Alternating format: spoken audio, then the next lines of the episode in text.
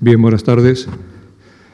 Eh, el protocolo me pide dos cosas. Uno, que me presente. Sin los que tenéis desmemoria, acordaros que hace unos días eh, os cansé un poquito dando una charla ¿no? que daba comienzo a las cruzadas. Prometí eh, usurpar el papel de Lucía, perdéis con ello, en la presentación del último de los invitados de este ciclo, que tengo noticias que ha ido muy bien y que os ha gustado mucho, era la intención, con el profesor Franco Cardini, que acaba de arribar de Florencia, que es su ciudad natal. Eh, Cardini probablemente es uno, si no el gran medievalista de la actualidad y, por supuesto, es el, el que impulsó el estudio de las cruzadas hace tantos años que ya ni nos acordamos de él cuando lo escribió, yo cuando leía sus libros sobre las cruzadas allá, pues los años 60 casi. Un historiador muy precoz, muy prolífero, un gran autor de incluso de novelas históricas. Ahora últimamente pasé a una sobre el asedio turco de Viena en el siglo XVII, espléndida. Aquellos que os guste ese género encontraréis una eh, perfecta descripción de los acontecimientos que rodearon este suceso histórico tan importante.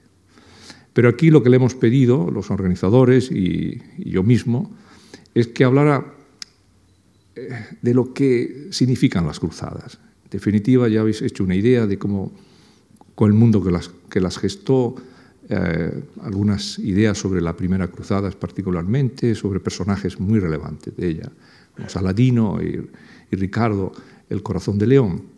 Pero nos faltaba saber qué pasa con las cruzadas o qué ha pasado durante tantos siglos, por qué sigue impresionando, por qué hay tanta audiencia como la vuestra, por qué os preocupa y os interesa. Yo creo que Franco Gardini era la persona idónea para hacerlo y yo le agradezco infinito en mi nombre, en nombre de Javier Gomán, director, de Lucía Franco, de la propia Fundación, que haya aceptado concluir eh, a lo grande, ¿no? este miniciclo. Eh, y también le agradezco que lo haga en, castellano, del que domina, sobre todo porque es un eh, lector empedernido de García Lorca y de otros grandes clásicos, y de, una vez os saldrá la vena poética que tiene en sus versiones castellanas. Perderéis con esto al gran orador italiano, porque como buen florentino pero poco dantesco, eh, mm, tiene naturalmente en su lengua natal y su lengua maternal una, expresión y un tono eh, que seduce. También lo hará en castellano, pero mm, yo os adelanto que seáis indulgente y yo sé que los madrileños lo sois mucho, lo fuisteis conmigo aquel, aquel día de tanto frío en que necesitaba apoyo y los vais a hacer con él vais a disfrutar mucho con Franco Gardini. Muchas gracias Franco por essere qui. Eh, la fiesta comienza contigo. Muchas gracias. Señoras y señores, queridos amigos y colegas, ante todo, muchas gracias porque están aquí tan numerosos. Eh, esto me asusta un poquito e entenderanno una lingua um, bastante itagnola, por así decir, um, hispano-itálica, pero espero no hacer demasiados errores. De lo que acaba de decir mi amigo, viejo amigo, José Enrique, ustedes habrán comprendido muchas cosas, que yo soy viejo, eh, y que, bueno, yo no creo ser el más gran medievista o uno de los más grandes, pues que yo soy uno de los más gordos medievistas de Europa. Eso pues. Pero hay que, que son más gordos que mí. Bueno, el legado de la cruzada.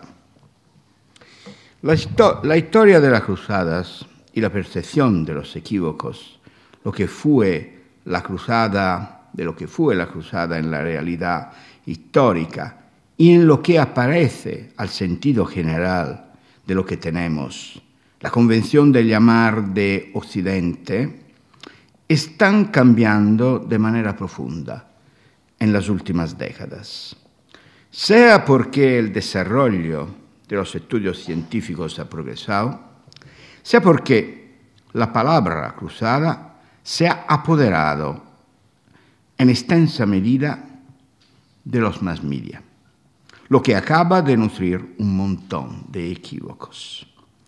Pero ustedes tienen que fijarse en el hecho de que entre esos dos niveles, el científico y el mediático, hay ambiguas y complejas relaciones. En cualquier caso, punto de partida para nosotros podría estar en los estudios del historiador y sociólogo Alphonse Dupont, quien en la segunda mitad del siglo pasado nos obligó a tener sobre la cruzada una mirada nueva, considerando el mito que ella había originado a lo largo de muchos siglos. Y del historiador inglés Christopher Tierman, quien ha hablado, más recientemente, de una invención, entre comillas, invención de la cruzada, de manera análoga a la que desde hace unos años había permitido Eric Osbaum de hablar de la invención de la tradición.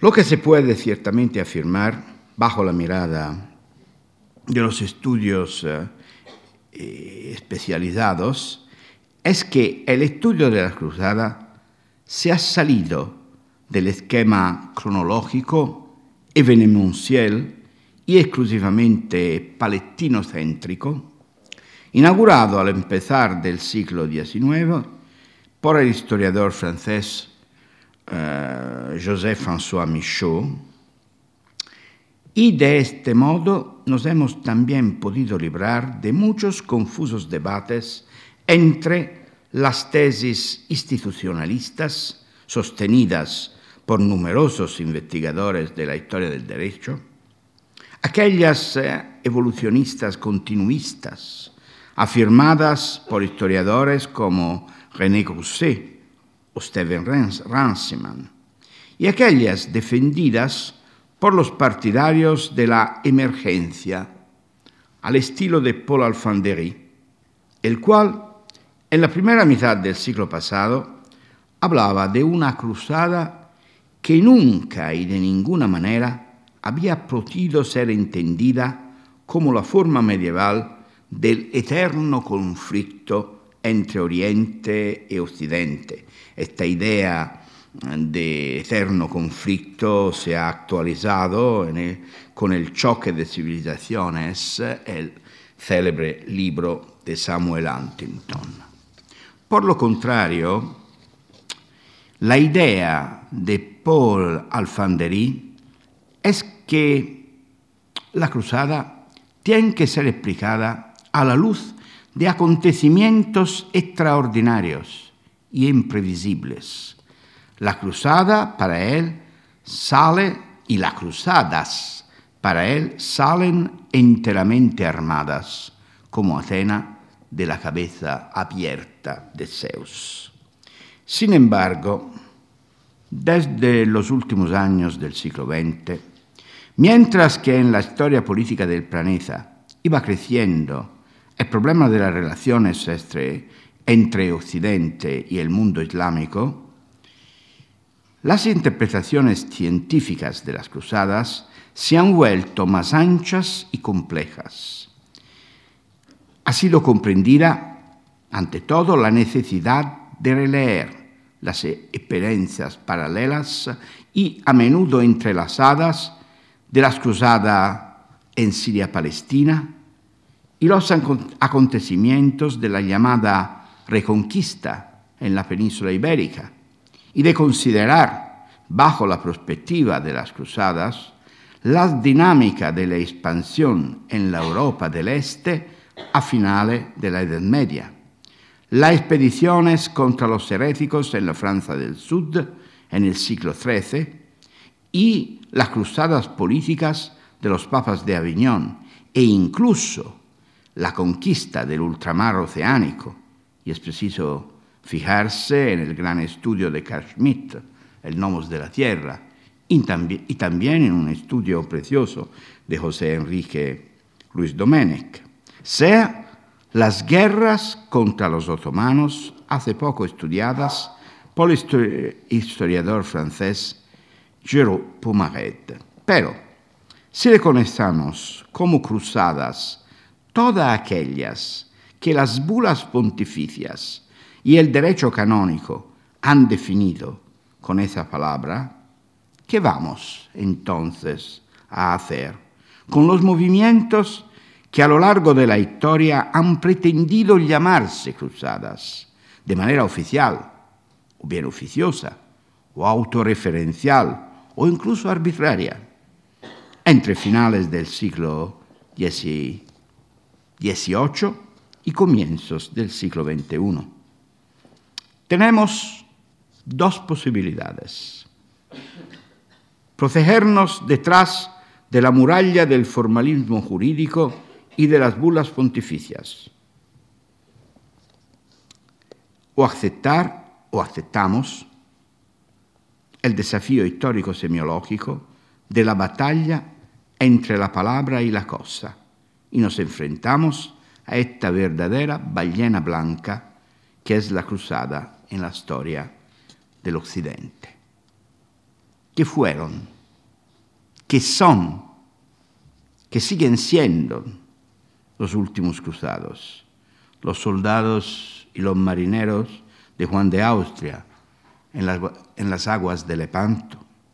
Los jinetes de Juan Sobieski y de Eugenio de Saboya después del sitio de Viena del 1683 los insurgentes de la península itálica en el 1799 o aquellos españoles del 1808 contra la invasión francesa, los Juan de Balzac, los carlistas navarros de Valle Inclán, los soldados franceses del cuerpo de los suaves que defendieron al Estado pontificio de la agresión del ejército italiano en el 1870, los, guerrilleros de la cristiada mexicana entre 1926 y 1929, los legionarios de Franco contra la República en el 36 y aquellos de la División Azul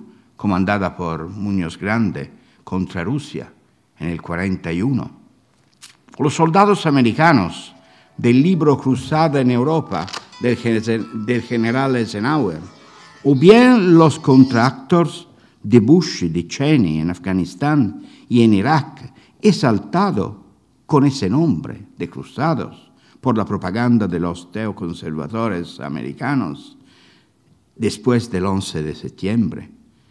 En todos esos casos hay alguien que de una o de otra manera ha propuesto el uso del término cruzada, en sentido positivo, como sinónimo de guerra, de guerra santa contra un enemigo absoluto, absoluto al nivel religioso, político o incluso moral, o por lo contrario, con intención negativa y de condena, cruzada como acción violenta realizada por feroces fanáticos. Sabemos todo lo que significa utilizar de manera inadecuada, un término, ya que puede implicar la creación de problemas difíciles de ser solucionados. Y esos problemas siempre son argumentos molestos. Pero, ¿por qué pensar en la historia no tendría a veces, a veces que ser incluso molesto. ¿Y por qué no aceptar el desafío de las ambigüedades o bien de las mentiras mediáticas, intentando de contrastar ante todo no malentendidos? En resumidas cuentas, han cambiado a lo largo del siglo XX sea el estudio de las cruzadas sea la consideración general y difundida de lo que en distintos casos se ha llamado cruzada.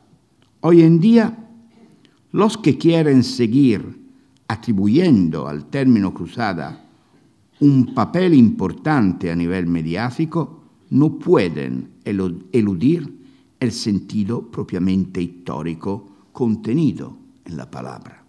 Pero ese sentido no es estático, sino dinámico.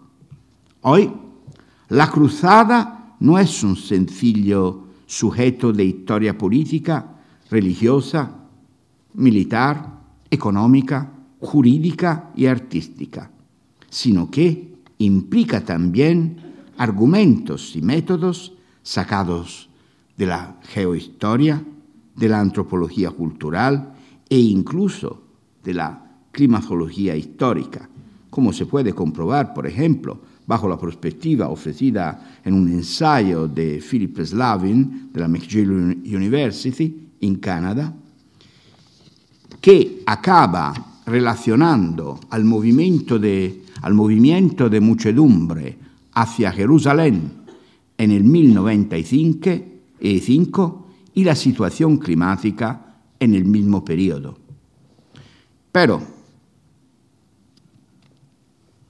se han eh, cambiado objetos, métodos y perspectivas en el estudio de las cruzadas, tiene que cambiarse también la percepción de su legado y la herencia que ella nos ha confiado. Entre el tiempo de la culture de Lumière y mediados del siglo, del siglo XX, la desconfianza y la subestimación de las cruzadas fueron muy difundidas. ¿Qué ha traído la cruzada a Europa? La lepra, contestó el señor de Voltaire. ¿Cuál ha sido el fruto mejor de la cruzada? El albaricoque, contestó Jacques Le Goff. Ambas respuestas contienen algo de verdad. Sin embargo, las dos interpretan la cruzada en un sentido que ahora ya nos parece demasiado limitado, es decir, solamente político-religioso o bien político-militar, en el mejor de los casos como un proceso colonial, entre comillas, aislado de su complejo contexto histórico que desde el siglo XI hasta el XV e incluso más allá de él, fue una red muy estrecha de acontecimientos y de hechos estructurales que determinaron un acercamiento económico, financiero, tecnológico, científico, político, diplomático e intelectual entre la Europa latina, la Europa occidental, y el Islam, en muchos casos, pero no siempre, junto a los intermediarios greco-bizantino y judío. Eso permitió un fuerte despegue de relaciones que determinaron desde entonces el desarrollo de una civilización nueva la cual alcanzó su nivel más alto a lo largo del periodo entre mitad del siglo XII y mitad XIII, uno de los periodos más prósperos y luminosos en toda la historia euromediterránea, la época de las universidades y de las catedrales, entre Pedro Abelardo y Tomás de Aquino, entre la llamada Escuela de Toledo y el rey científico Alfonso el Sabio de Castilla. Si ustedes prefieren, podríamos intentar proponerles una fórmula sintética. Las cruzadas fueron el epifenómeno militar del despertar de Europa y del amanecer de la modernidad.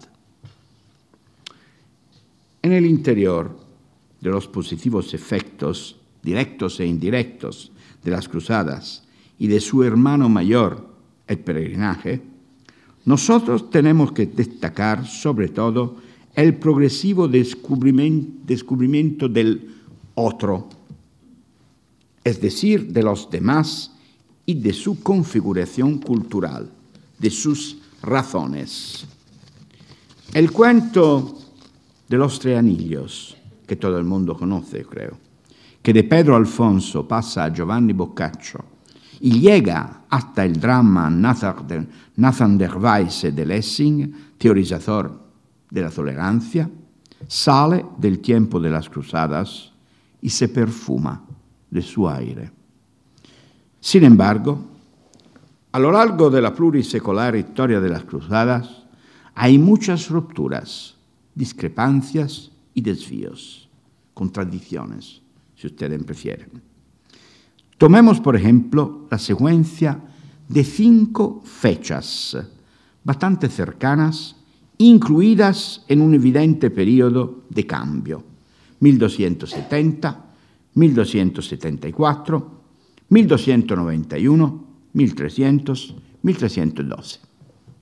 Cinco fechas y iguales acontecimientos, fundamentales en los niveles históricos e incluso simbólicos de toda la historia de las cruzadas. Episodio que podrían parecer el, el final de aquella historia y que por el contrario marcan su transformación. 1270, 25 de agosto. San Luis de Francia, el héroe mártir de la cruzada, se muere en su camino hacia Jerusalén, pegado a la orilla tunisina, rumbo a Siria, y allí muere, quizás por un ataque de tifus y había sido cruzado entre 1248 y 1250, quedándose prisionero de los moros de Egipto y, liberándose bajo rescate. Hizo dos cruzadas. Las dos fueron fracaso.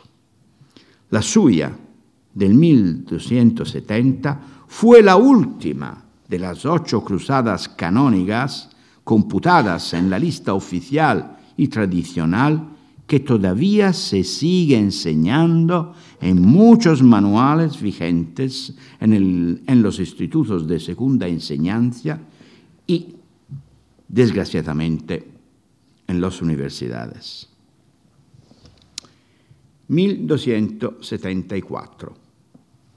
Papa Gregorio X convoca al segundo concilio de Lyon en Francia, empezando una gran encuesta para conocer la opinión de los reyes y de todos los expertos de la cristiandad respecto a la posibilidad de nuevas expediciones cruzadas, tácticas, estrategias, tiempos y fases de realización, fuerzas de tierra y de mar, papel de las órdenes religioso-militares, costes y manera de recaudar los necesarios capitales, propaganda, etc.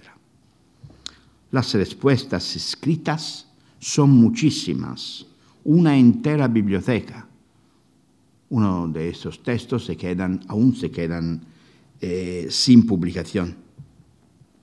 Nace así un género literario muy extendido, el de los tratados de recuperación terresante, que sigue a lo largo de muchos siglos, de muchísimos siglos.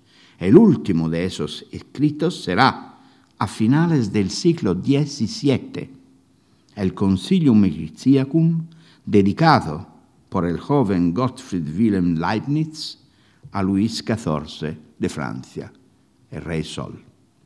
Pero bajo estas doctas sugerencias no se hará concretamente ninguna cruzada. 1291. Cae en manos del sultán de Egipto, San Juan de Acre, el último baluarte de lo que todavía seguía quedando del reino cruzado de Jerusalén. Todo el mundo cristiano contesta discutiendo de una próxima cruzada de respuesta y de reconquista, que sin embargo nunca se hará. Más de dos siglos y medio después se pasará lo mismo, cuando en, mil, en 1453 los turcos otomanos tomarán Constantinopla. El Papa Pío II reunirá seis años después en Mantua, en Italia, a todos los jefes de Estado europeos para plantear una nueva cruzada general que nunca se realizará. 1300. El Papa Bonifacio VIII proclama el jubileo, el primer año santo de la historia, otorgando indulgencia plenaria, es decir, total y general, a todos aquellos que acudieran como peregrinos a Roma. Es la misma indulgencia que desde el 1095 era otorgada a los cruzados. De esta forma, el jubileo va a sustituir a nivel práctico la cruzada. 1312. El Papa Clemente V acaba la Orden de los Templarios. Esta decisión cierra simbólicamente la era de las cruzadas clásicas en el próximo Oriente. Pero la cruzada sigue progresando como reconquista aquí, en la península ibérica, y como lucha contra los paganos bálticos y esclavos en el norte de Europa. Mientras tanto, entre los siglos XIV y XV, los papas proclaman cruzadas contra los herejes, cázaros en Francia o usizas en Bohemia, e incluso contra enemigos políticos del poder eclesiástico, y sostienen con sus bulas las cruzadas de reconquista en la península ibérica. ¿Cómo se había llegado a terminarse con la cruzada que aún todavía podrían, podrían ser llamadas clásicas? A lo largo del siglo XIII, con motivo de los continuos fracasos de expediciones, expediciones también poderosas, el movimiento cruzado perdió prestigio. Se afirmó la opinión de que Jerusalén se había sido perdida peccatis nostris exigentibus, porque Dios había querido castigar de esta forma al corrompido mundo cristiano. Ya lo había sostenido Bernardo de Clairvaux. La búsqueda de las responsabilidades amenazó con implicar a la totalidad del corpus christianorum, del Papa y de los soberanos, hasta los pobres. En el mismo tiempo, muchas veces se habían levantado denunciando el escándalo de la cruz predicada contra los cristianos, contra cristianos, dicen los documentos, las cruzadas políticas y el hecho que las sutilezas de los canonistas permitieran y legitimaran nuevas formas de impuestos y tributos pro recuperazione terre sante. También Dante, y después de él el Petrarca, se habría indignado contra las guerras que desolaban al interior de la cristiandad mientras el sepulcro de Cristo permanecía bajo la tiranía de los moros. Esta era la razón de una amarga paradoja. ¿Cómo era posible que la perfecta ley de Cristo fuera sustentada por fieles tan indignos, mientras, al revés, la corrupta ley de Mahoma había podido, a pesar de ella, de ella misma, engendrar fieles que a menudo se relevaban devotos, caritativos, piadosos y generosos. La polémica y las sátiras políticas llegaron hasta unas insinuaciones blasfemas, puntualmente referidas en pleno siglo XIII por el maestro general dominico Humberto de Román en su manual de predicazione Sante Crucis. ¿Por qué? Si Dios quisiera la cruzada, permitiría también el fracaso y la humillación de los cruzados. ¿Y qué necesidad había de santificarse, tomando parte en la cruzada y afrontando muchos peligros materiales y eh, incluso espirituales, cuando habían otros medios más cómodos y seguros para salvar el, el alma?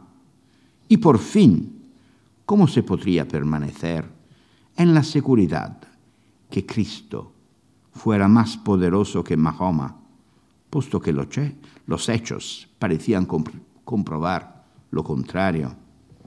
Argumentos de este tipo fueron también propuestos por el poeta Rutebeuf en un escrito ácido y penetrante, Disputation du croisier et du descroisier,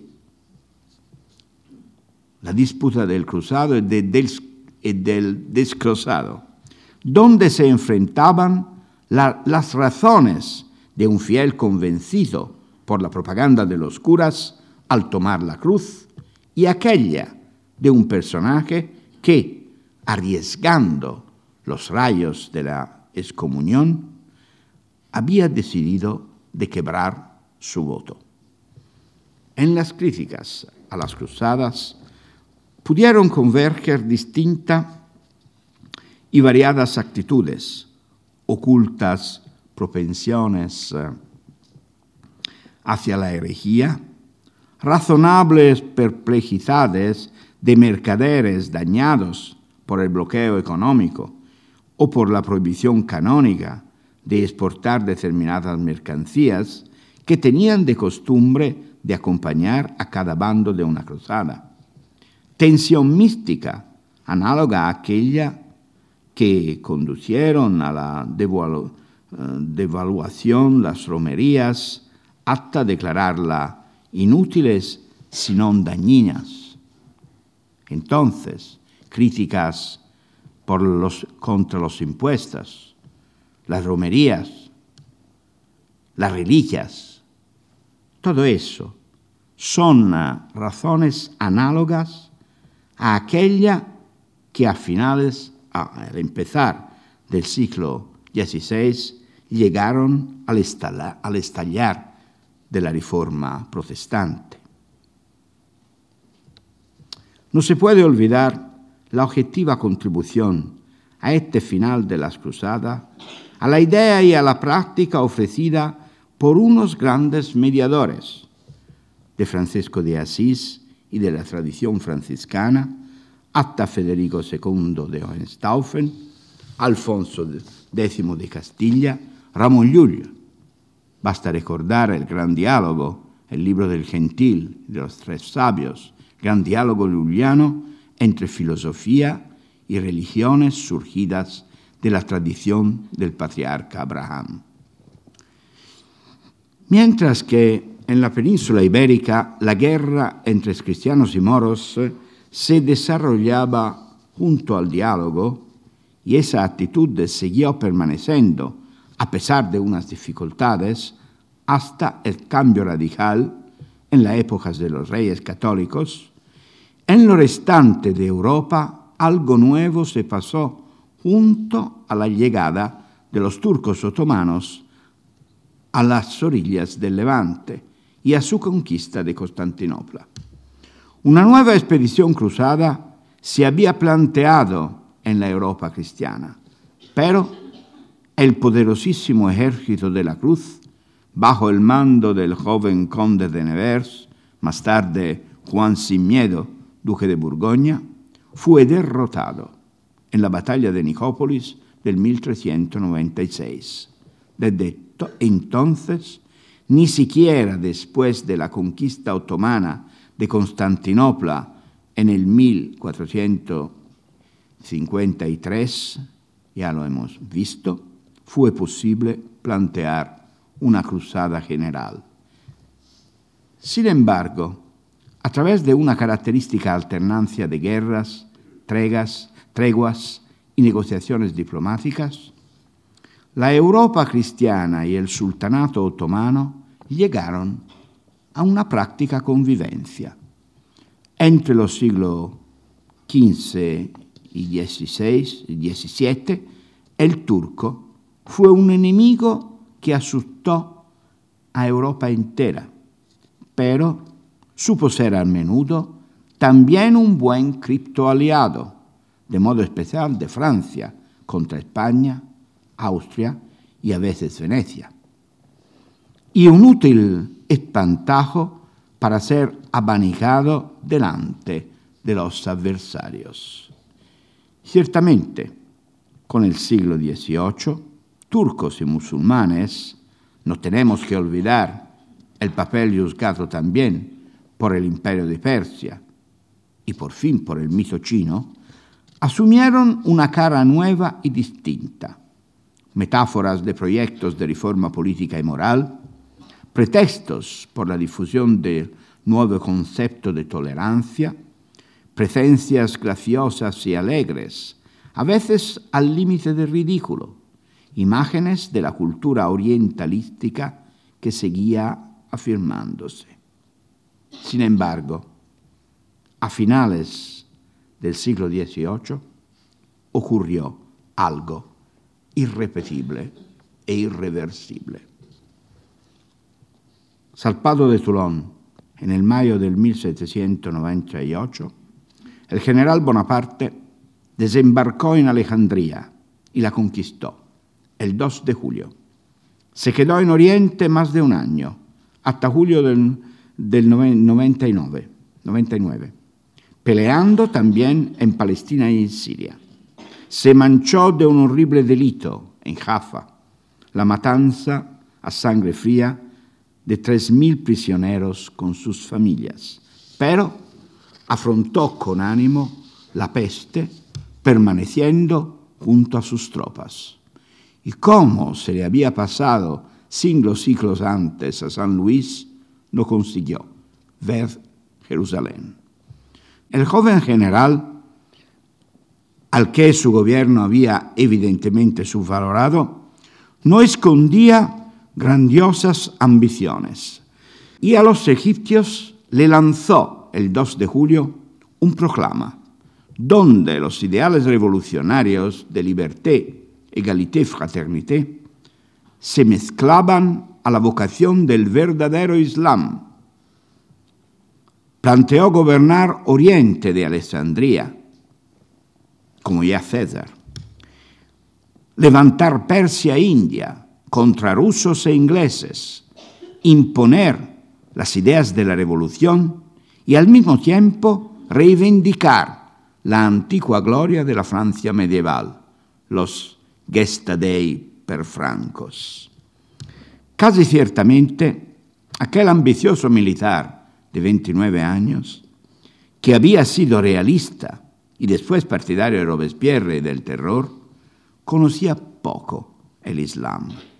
Pero conocía la Mid y una noche, traducida en francés por Garland, y quizás también la traducción francesa del Alcorán. Sin duda había sido empeñado desde sus primeros años por aquello que hoy nosotros llamamos orientalismo.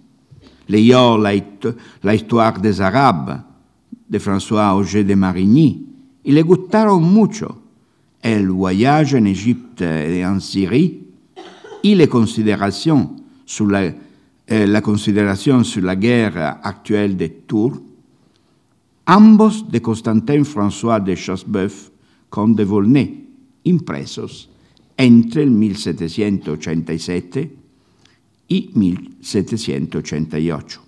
Según unos testigos, él, Napoleón, eh, el general Bonaparte, después Napoleón, habría discutido con el mismo Goethe el Mahomet de Voltaire, defendiendo no solo el Islam en sí mismo, sino también y sobre todo la imagen histórica del profeta.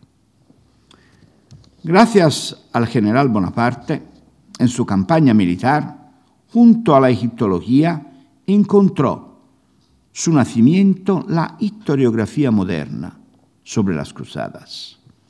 Sin la aventura oriental de Bonaparte, Chateaubriand, Michaud y Doré nunca habrían sido peregrinos en Terra Santa ni enamorados de la epopeya de la cruzada. El interés del general y después emperador Napoleón frente al Islam nunca se quedó separado de la simpatía por las cruzadas. Con respecto a ellas, la propaganda napoleónica volvió evidentemente a reivindicar la primacía francesa en la línea desde Luis IX eh, hasta Luis XIV y con una transparente pretensión de continuidad. En, el, en 1806, la Imprimería Imperial publicó la Crestomacia Arabe de Silvestre de Sassy, que retomaba la obra benemérita del erudito. Dos años después, casi continuando una huella programática muy rigurosa, fue presentada la traducción de un ensayo originariamente escrito en alemán de, del profesor Herren, Essai sur l'influence de Croisade, que ganó el concurso proclamado por el Institut de France sobre el tema, el tema siguiente, examinar cuál ha sido la influencia de las cruzadas sobre la libertad civil de los pueblos de Europa, sobre su civilización, sobre el progreso de las luces, del comercio y de la industria. Mientras tanto, estaba empezando a salir la monumental Geschichte der Kreuzzüge, Historia de las Cruzadas, de Wilken y en el 1808 se publicó también la Histoire de Croisade de Joseph-François Michaud, un clásico también hoy en día. A la raíz de este éxito se explica la buena acogida que en el 1802 tuvo el Génie du Christianisme de François-René de Chateaubriand, una obra que celebraba la conciliación de la tradición cristiana de Francia y de sus reyes frente al nuevo poder nacido, sí, de la revolución, pero sobre todo del 18 de Brumaire. Algunos años después, en el 1825, Walter Scott habría consagrado en su más bonita novela eh, nunca escrita sobre la cruzada de Talisman, el heroísmo de la Edad Media cristiana, representado por el coraje caballeresco de Ricardo Corazón de León, enfrentándose a la magnanimidad y a la sabiduría teñida de magia y de misterio de un Saladino alejado de la imagen del soberano tolerante y algo escéptico ya ofrecida por Lessing.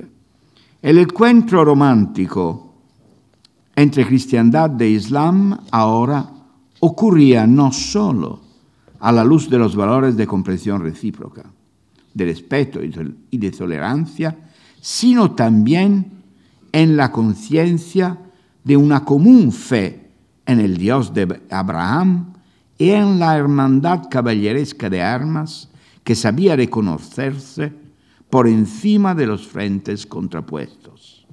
Y la cruzada, objeto del exorcismo volteriano pronunciado en el nombre de la razón y de la tolerancia, se impuso en cambio ahora, al comenzar del romanticismo, como llave multiforme para la comprensión del nuevo aire de la cultura europea. Napoleón pasó como un meteoro, dejando sin embargo a Europa, entre sus muchas herencias, con el Código Civil y el liberalismo, también la egiptología, nacida de su expedición al país del Nilo y a los egipcios, la memoria de una forma de conciliación entre los ideales revolucionarios y el Islam, el proclama del 2 de julio.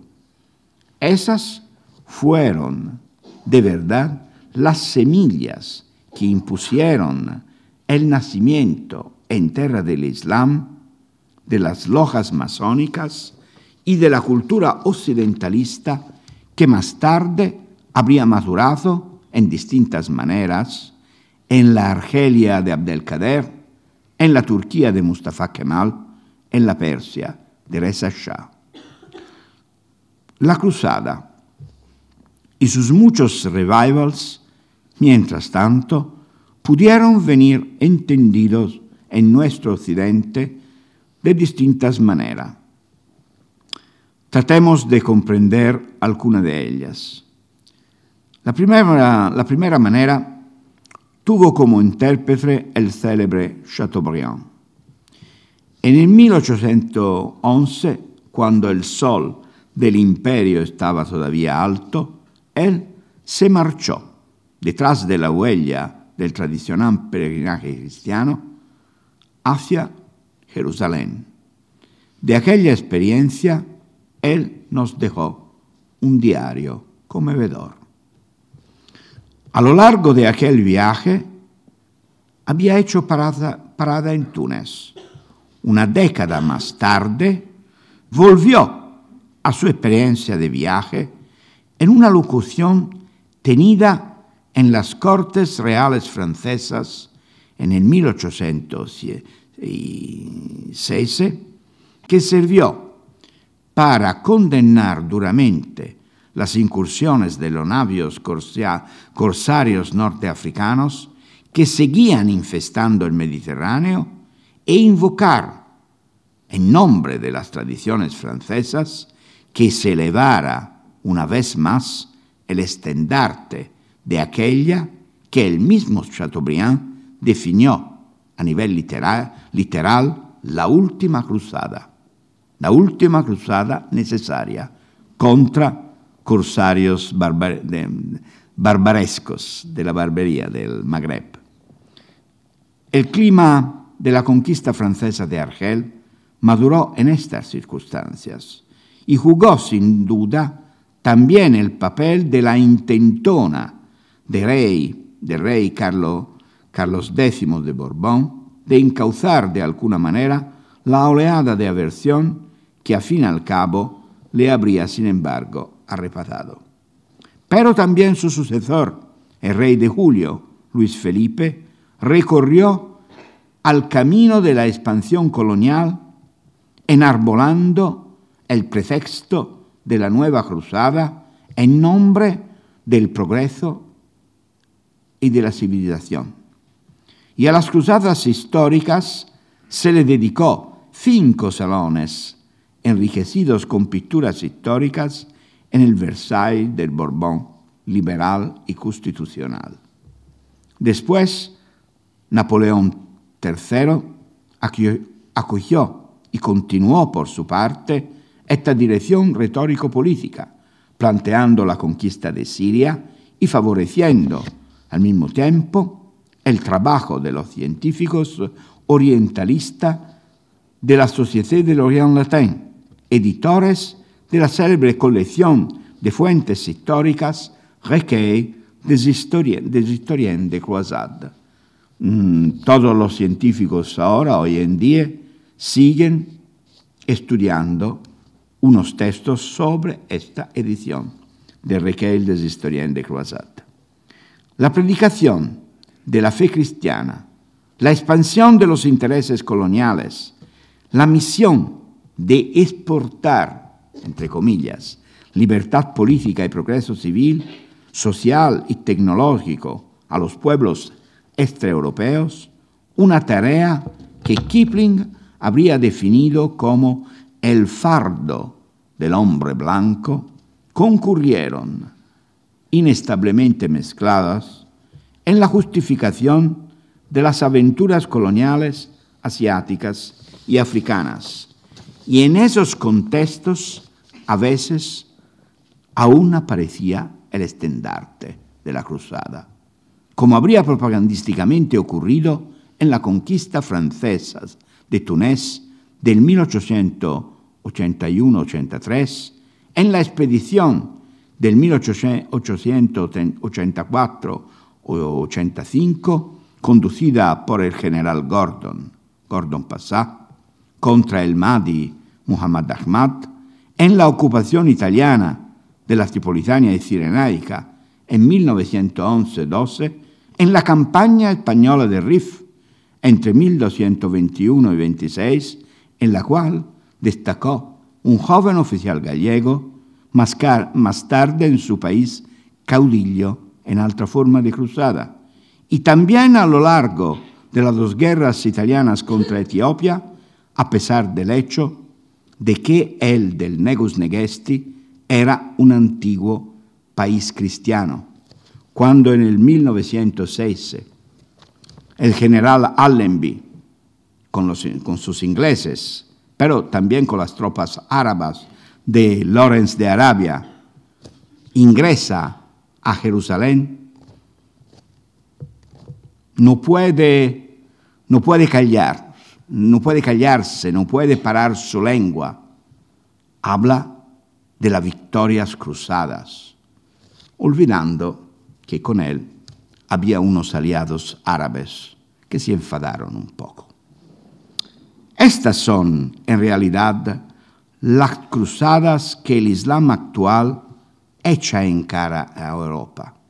Aunque a menudo por occidentales y musulmanes se dice que nunca el Islam ha perdonado a las cruzadas medievales o a las empresas antiotomanas de los siglos XV-XVII.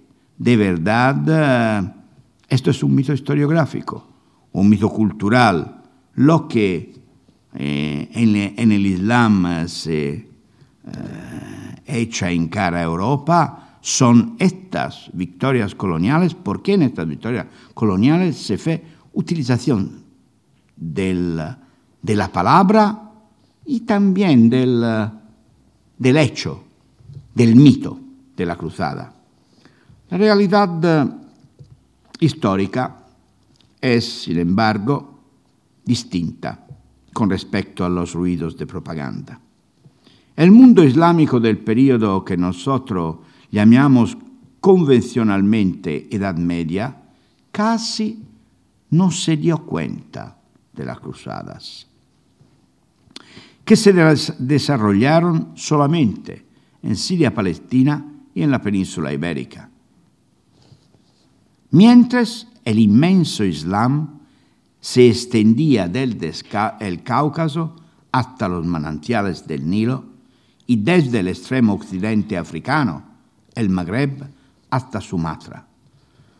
Los musulmanes de Siria y de Al-Andalus, sin duda, avertieron la molestia de los incursores bárbaros, los franco, farangi en la lengua árabe. Pero nunca sospecharon, ni habrían podido hacerlo, que detrás de aquellas incursiones se ocultara un pensamiento teológico, filosófico, jurídico, en resumidas cuentas, en resumidas cuentas, algo comparable de alguna manera al jihad. En lengua árabe no existió tampoco, antes del siglo XIX, del siglo XIX una palabra que significara, que significara las cruzadas. Se decía sencillamente Hurub Afrangia, guerras de los occidentales, mientras ahora se utiliza la expresión Urub as-Salibía, guerras de la cruz. En verdad, fueron los hijos de las clases sociales, dirigentes e iluminadas del mundo musulmán, aquellos que en el siglo XIX, conquistados y fascinados por el Occidente, soñaron con un porvenir renovado y progresivo, aquel expresado por el movimiento del Nahda, literalmente resurgimiento, que ellos, hijos de la clase sociales dirigentes, estudiando en Oxford, en Cambridge en Sorbona, París, en Berlín y en San Petersburgo, aprendieron que ya en los siglos atrás Europa había intentado de apoderarse del mundo islámico y que ello pudiera leerse como el antecedente directo del colonialismo moderno.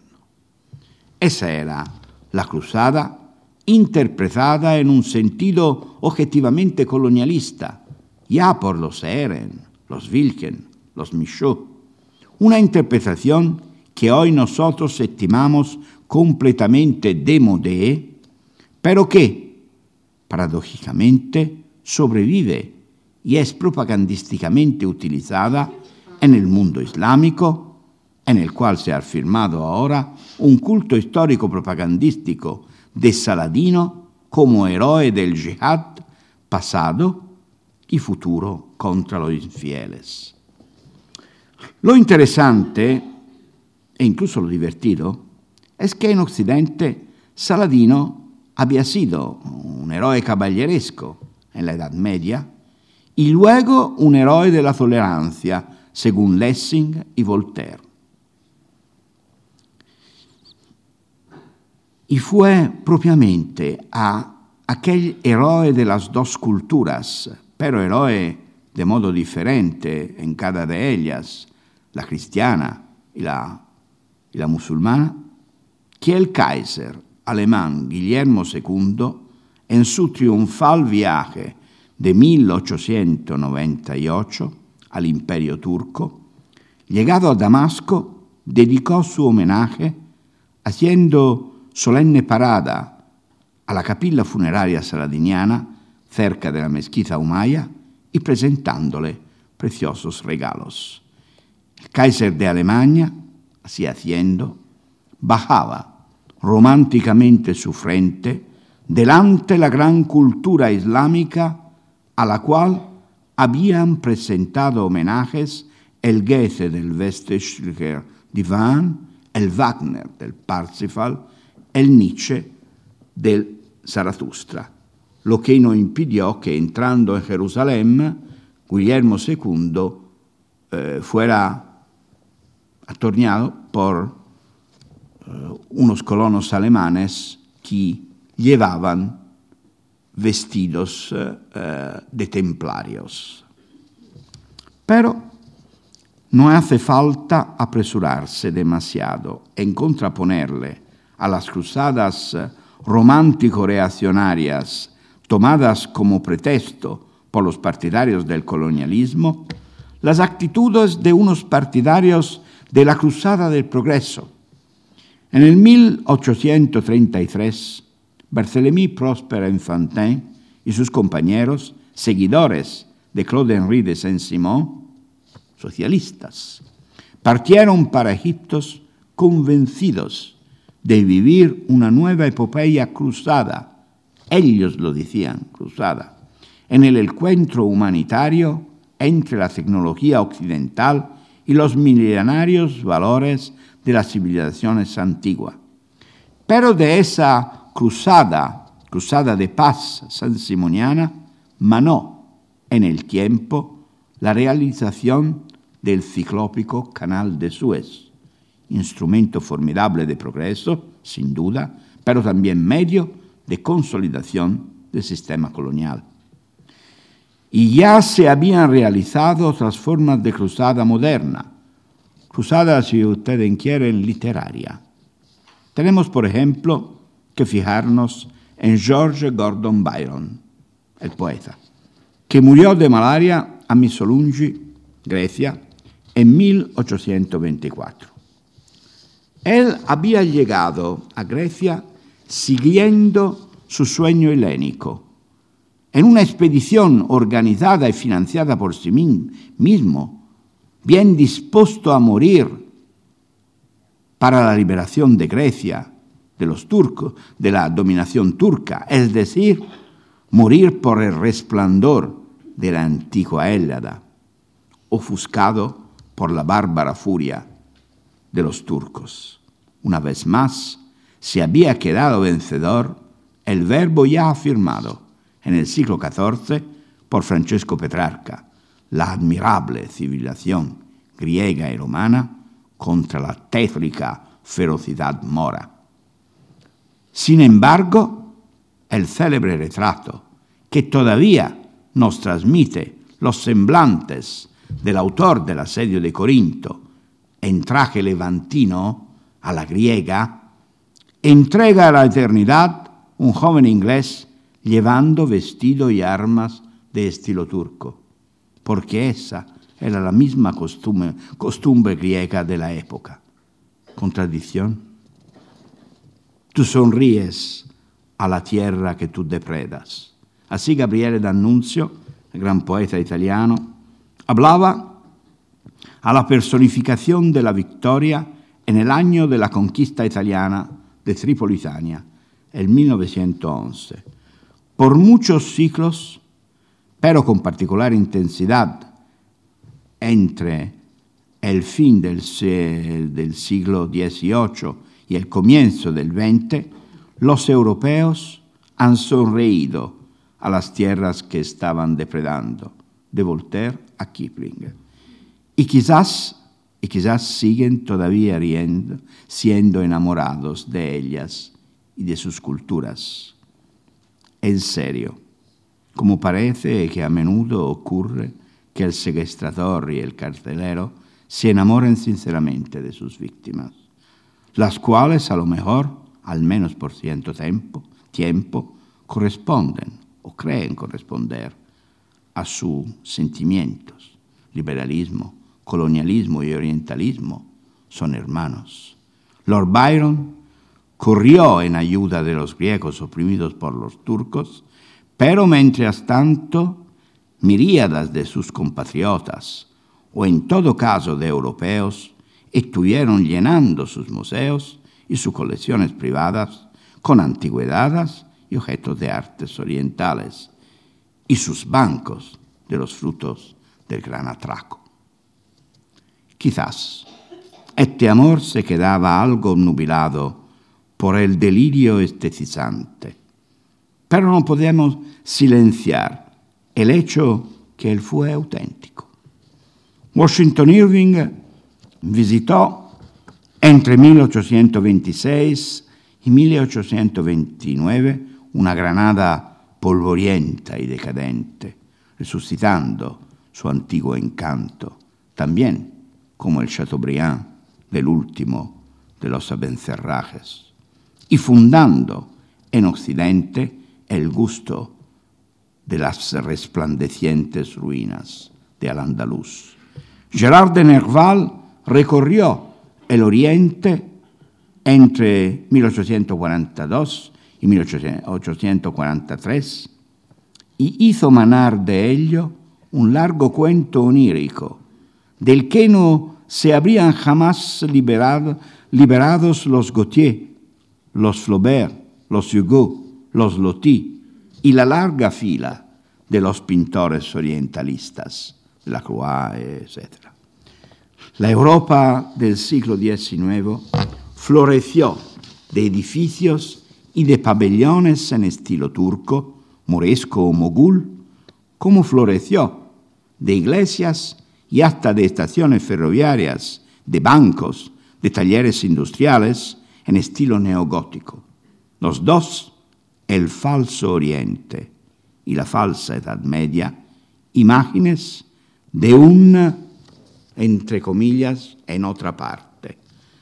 Sentido como el interlocutor necesario, el objeto del atractivo y del deseo, de cierta repulsión profunda y de aún más fuerte atracción. Todo eso fue y sigue siendo el sentido de las cruzadas en todos sus malentendidos. Eso sigue siendo su verdadero legado su profunda herencia. La historia es una búsqueda de, es una búsqueda de la verdad tejida espesamente de mentiras. Como decía el barón de Munchausen, mentire veraciter. Gracias por su atención.